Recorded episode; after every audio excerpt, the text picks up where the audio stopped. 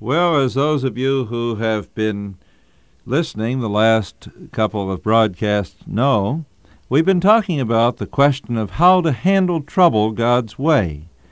And we've been saying that uh, Paul, who certainly had his share of trouble, if anyone ever did, a man who was floating around in the deep for a couple of days, who was stoned at Lystra, who was thrown into prison time and again, who was beaten, who was thrown out of church buildings and who was hounded or all, all around the Mediterranean world, that Paul was able to face trouble with joy, to be able to face it with peace, and to be able to triumph over trouble. Now, one of the reasons for that, as we said in our last couple of broadcasts, was that Paul was able to see behind the trouble that God was at work in that trouble. That it was not just the world against Paul, and that was all there was to trouble, or that it was some inevitable problem that he was going to have to face, and maybe God would give him a little strength to face it, but that something far bigger was at stake. That behind the scenes, behind what is going on here on the stage of this world's life, that there are other forces at work, cosmic forces, as God plans his work and works his plan, as God is working even in the very life of Paul himself to bring about real changes in the world situation. So Paul looked beyond the trouble to see the hand of God in it. And as he looked, he says, I want you to know, brethren, we're reading from Philippians 1:12, that my circumstances, all these troubles that he had, have turned out for the greater progress of the gospel. And so the first thing we saw was that when you see God's hand behind trouble, and you recognize that this is the very presence of God at work in your life, you can begin to get excited about trouble. You can begin to look for something really wonderful that's happening. Trouble comes in order to stir things up. Trouble does stir things up. Things are never the same when trouble comes into one's life. But the stirring is not only the hand of the evil one at work in order to stir things up, in order to muck the situation up, but there's a general stirring beyond that of God in the situation. God is at work. Sovereign over it all, He's working His purposes. And Paul says, even though the evil that I see around me is working against me and against the gospel, God is overruling all of that. And God, as the sovereign God whose hand is at work, is really bringing all this about for the furtherance of the gospel. And that's why he could rejoice even when he was in prison. That's why he could sing when his back was beaten in Philippi. That's why now he can write these words to the uh, church at that city. And the first thing he noticed, you remember, as he commented upon the furtherance of the gospel, was that he had an opportunity that he could have never had any other way. The opportunity to preach the gospel to those crack troops, the Praetorian Guard, that were Caesar's personal bodyguard. And not only to them, but to others there at the palace.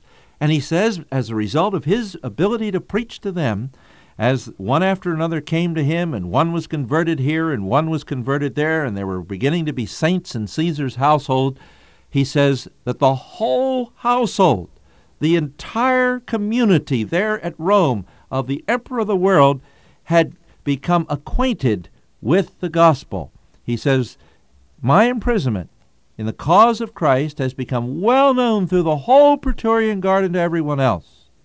Now, there was a second thing that Paul saw in this trouble, a second way in which the gospel was being propagated as a result of his difficulties. He goes on in verse 7, 14 to mention this, and this is a most important fact for us to keep in mind. He says not only was this affording him an opportunity to preach the gospel, but the gospel was progressing because, he says, most of the brethren, trusting in the Lord because of my imprisonment, have far more courage to speak the Word of God without fear. He says, Now, you see, when I'm around, and I have been recognized to be a, an effective apostle of Christ, God has blessed me. It's not because of anything I've done worthwhile, but but because in His mercy He chose me and He uh, blessed me and did good things for me, and He struck me down on that Damascus road and made me a great apostle to the Gentiles.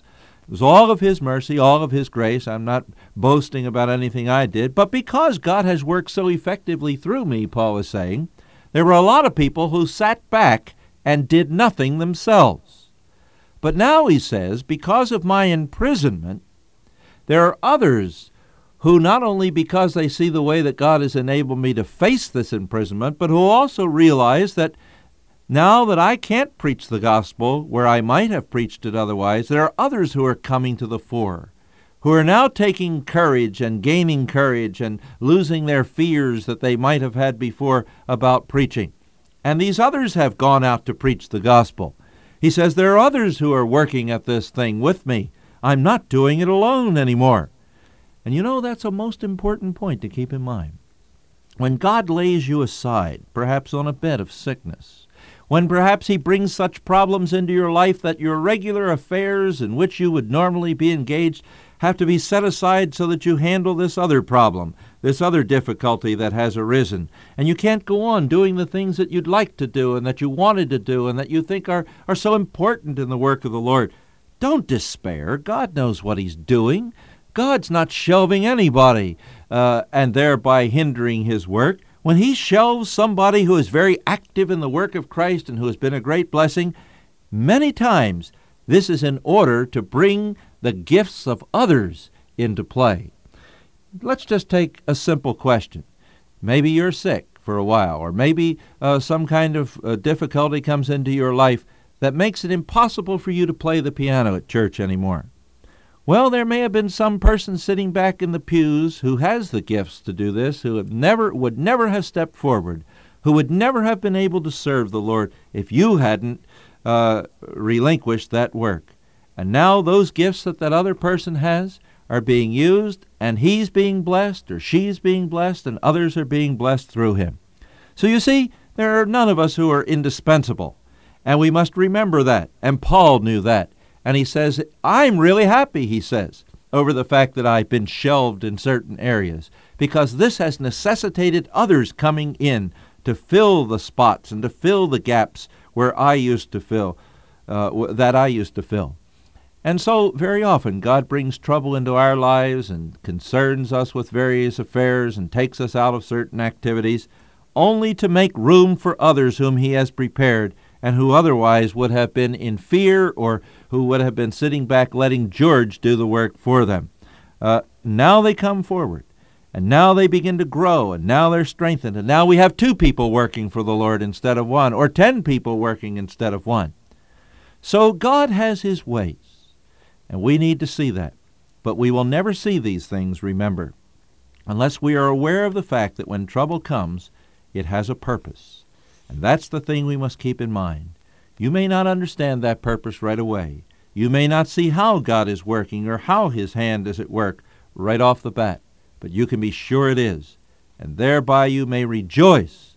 And if you look hard enough, if you really look for the purpose of the trouble beyond the trouble itself, you may be able to rejoice even more in that you may be able to see how God, through this difficulty in your life, is bringing others into the limelight of the preaching of the gospel of Christ. Lord, help us to be willing to step into shadows and to let others step into the light and the blaze and the glory and also into the joy of serving Jesus Christ. Lord, when we have to move off the scene, make us rejoice as others move on. For we pray this in Christ's name. Amen.